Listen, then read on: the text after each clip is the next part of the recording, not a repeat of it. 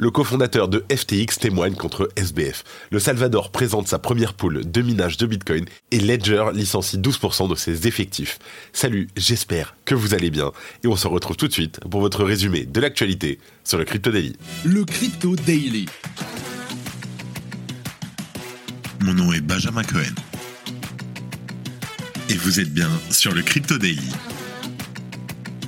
le podcast qui traite de l'actualité crypto, NFT et métaverse. Dans vos oreilles, chaque jour, du lundi au vendredi.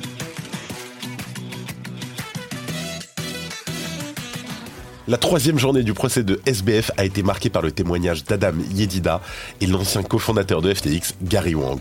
Ce dernier est décrit comme l'un des premiers témoins du cercle intérieur de SBF. On en parle dans quelques minutes. En deuxième news, cela fait plus de deux ans maintenant que Bitcoin a fait plier les banques au Salvador en devenant la monnaie nationale de ce pays centra-américain. Depuis, la nation du président Nayib Bukele n'a cessé d'être la première dans beaucoup d'adoptions crypto. Cette fois-ci, c'est la toute nouvelle coopérative de minage de Bitcoin qui est annoncée. Et en troisième news, et malgré les 6,5 millions de hardware wallet nano vendus à travers le monde, la licorne française Ledger a annoncé jeudi une importante vague de licenciements. Pascal Gauthier, son PDG, indique que 12% des effectifs sont concernés. Mais avant tout ça, et comme d'habitude, le coin du marché. Here comes the money. Here we go. Et on a un Bitcoin en légère baisse sur 24 heures avec une baisse à 26 196 dollars. Un Ether à 1546 dollars, lui aussi en baisse de près de 1% en 24 heures. La tendance est toujours en rouge en cette fin de semaine. Le BNB et le XRP ne font pas mieux en chutant respectivement de 0,66% et de 1%. Solana et Cardano de leur côté soufflent légèrement en voyant leur cours augmenter de 1,12% et 1,49%. Le Dodge ne parvient lui pas à sortir la tête de l'eau et continue sa descente et perd 0,4%, tandis que le Tron fait la pire performance de ce top en chutant de 2,59%. Let's go, on passe aux news. Et on commence donc directement par le cofondateur de FTX qui a témoigné contre SBF. Alors, la session s'est ouverte hier matin avec Adam Yedida, un ami d'université de SBF et plus tard stagiaire chez Alameda et développeur pour FTX. Il explique avoir eu pour mission chez FTX d'automatiser les dépôts et retraits des clients. Il a découvert que l'argent des clients était transféré vers North Dimension, un compte bancaire géré par Alameda Research. Yedida pensait initialement que c'était un simple mécanisme de garde, mais rapidement, une erreur dans l'automatisation a doublé artificiellement le solde du compte, montrant 16 milliards de dollars au lieu des 8 milliards réels. Inquiet de ce montant disproportionné, Yedida a interrogé SBF sur la situation financière des entreprises. SBF a répondu qu'ils étaient infaillibles en 2021, mais plus en 2022, indiquant que la solidité financière pourrait prendre du temps à retrouver. Yedida explique que lorsque cette erreur a été découverte, l'écart était de 500 millions de dollars. Seulement, SBF ne lui aurait demandé de la réparer que six mois plus tard, alors que l'écart s'était considérablement agrandi. À la question pourquoi votre vision de FTX a-t-elle changé, Yedidia répond parce que FTX a escroqué ses clients. Et donc, après Adam Yedidia, c'était donc au tour de l'un des cofondateurs de FTX de passer à la barre, nul autre que Gary Wang. Il a révélé les détails sur les relations entre FTX et Alameda Research.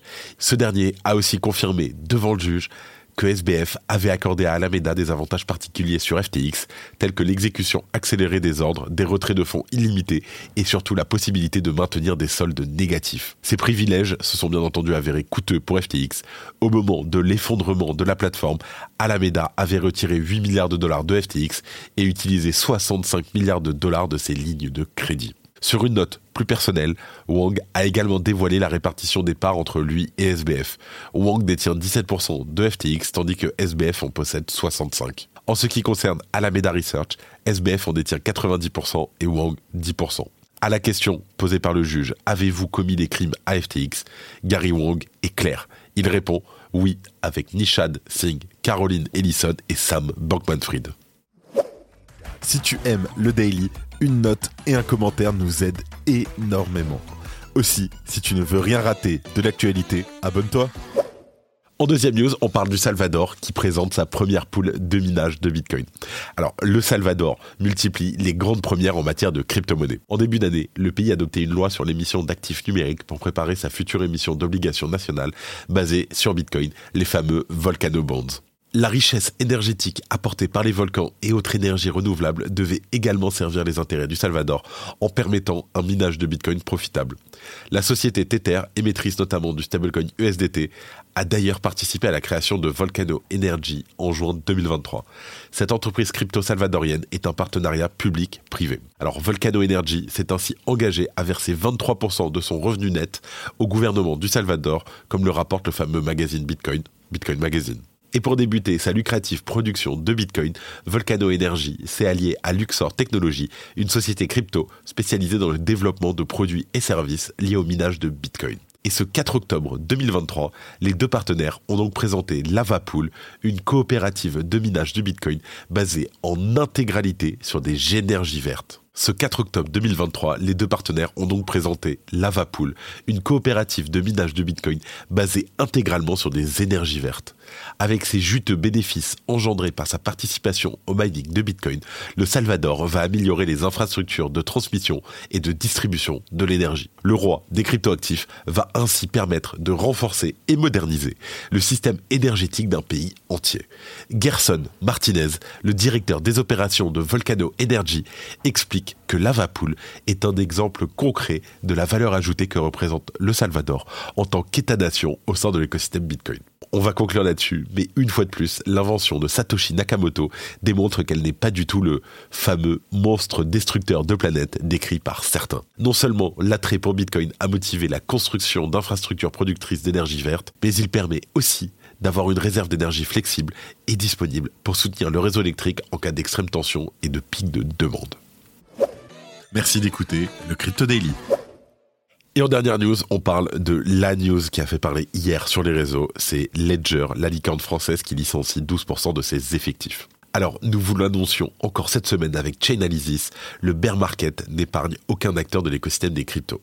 Jeudi, on en a eu encore l'exemple avec Ledger, le leader français des hardware wallets, dont le PDG Pascal Gauthier a évoqué des décisions non volues mais nécessaires pour informer d'une vague de licenciements. Avant cela, l'intéressé est revenu en premier lieu sur les réussites de l'entreprise du début d'année, dont une importante levée de fonds de 100 millions d'euros, bien que cela n'ait pas empêché cette difficile décision. Dans son communiqué, Pascal Gauthier explique que malgré tous les efforts déployés, l'entreprise doit continuer à prendre des décisions visant à assurer sa pérennité. Il ajoute qu'en raison de la situation macroéconomique actuelle qui limite la capacité de Ledger à générer des revenus, il se voit contraint de réduire leurs effectifs à l'échelle mondiale. En conséquence, il conclut en expliquant avoir pris la difficile décision de réduire les effectifs de Ledger de 12%. Malgré tout, Pascal Gauthier insiste sur le fait que la direction et les ressources humaines, je cite, travaillent intensément pour que cette transition se déroule de la manière la plus favorable possible pour tous. Il précise que tous ces départs seront conformes au droit français. Effectivement, avec un marché dégradé, il est logique que par lien de cause à effet, la demande en hardware wallet diminue. Néanmoins, Ledger insiste sur des bases solides concernant la distribution de ses produits, avec des réseaux de distribution partout dans le monde, notamment aux Émirats arabes unis, en Allemagne, en Australie, ainsi qu'une présence e-commerce solide en Inde. Pour conclure son annonce, Pascal Gauthier a tenu à finir sur une note optimiste pour le futur. Je cite Pascal. Avons-nous été parfaits en toutes circonstances Non. Nous avons déjà fait des erreurs et cela fait partie du processus. Mais je pense simplement que ce que nous apportons de positif dépasse largement le négatif et que nous allons sortir de ce marché baissier plus fort ensemble. Tandis que Ledger est aujourd'hui mise au défi, les mois et les années à venir permettront de juger si les choix d'aujourd'hui la conforteront ou non dans sa place de leader. Bien entendu, on vous tient au courant. Et avant de terminer, comme d'habitude, les actualités en bref avec notre partenaire Bean Crypto. Kraken rachète Coinmaster BV, un courtier crypto aux Pays-Bas. Cette acquisition pourrait jouer un rôle essentiel pour l'entreprise en vue de son expansion européenne. Cette plateforme permet le trading de plus de 170 crypto-monnaies et ce sont donc ces solides rails de financement locaux ainsi que la position des Pays-Bas dans l'écosystème qui ont motivé cette acquisition le hacker de FTX déplace 110 millions de dollars volés à la plateforme. Hier, c'est un total de 67 500 Ethers qui ont été réactivés par le hacker, soit l'équivalent de plus de 110 millions de dollars. Le détail de ces mouvements est le suivant. 65 000 Ethers ont été transférés via un routeur Torchain, 52 Ethers qui ont été envoyés sur le smart contract de Railgun et 2500 Ethers qui ont été échangés contre des bitcoins tokenisés. Friend.tech renforce la sécurité de ses comptes. Après la vague d'attaques dite SimSwap, Friend.tech a donc dévoilé une mise à jour majeure. Pour rappel, une attaque de type SimSwap consiste simplement à contourner l'identification que demandent certains sites internet. Cette nouvelle fonctionnalité offre aux utilisateurs la flexibilité d'ajouter ou de supprimer des méthodes de connexion pour leur compte. Merci d'avoir écouté le Crypto Daily. Abonne-toi pour ne rien manquer de l'actualité crypto, NFT et métaverse. Et retrouve-nous sur Twitter et LinkedIn pour plus d'actualités exclusives. Comme chaque semaine qui se termine, je tiens à remercier une nouvelle fois toute l'équipe du Crypto Daily. Merci à Quentin, Simon, Gabriel et Arthur. Je crois que j'ai tout dit. Merci à vous et moi je vous dis à lundi. C'était Benjamin pour le Crypto Daily. Merci et à très vite.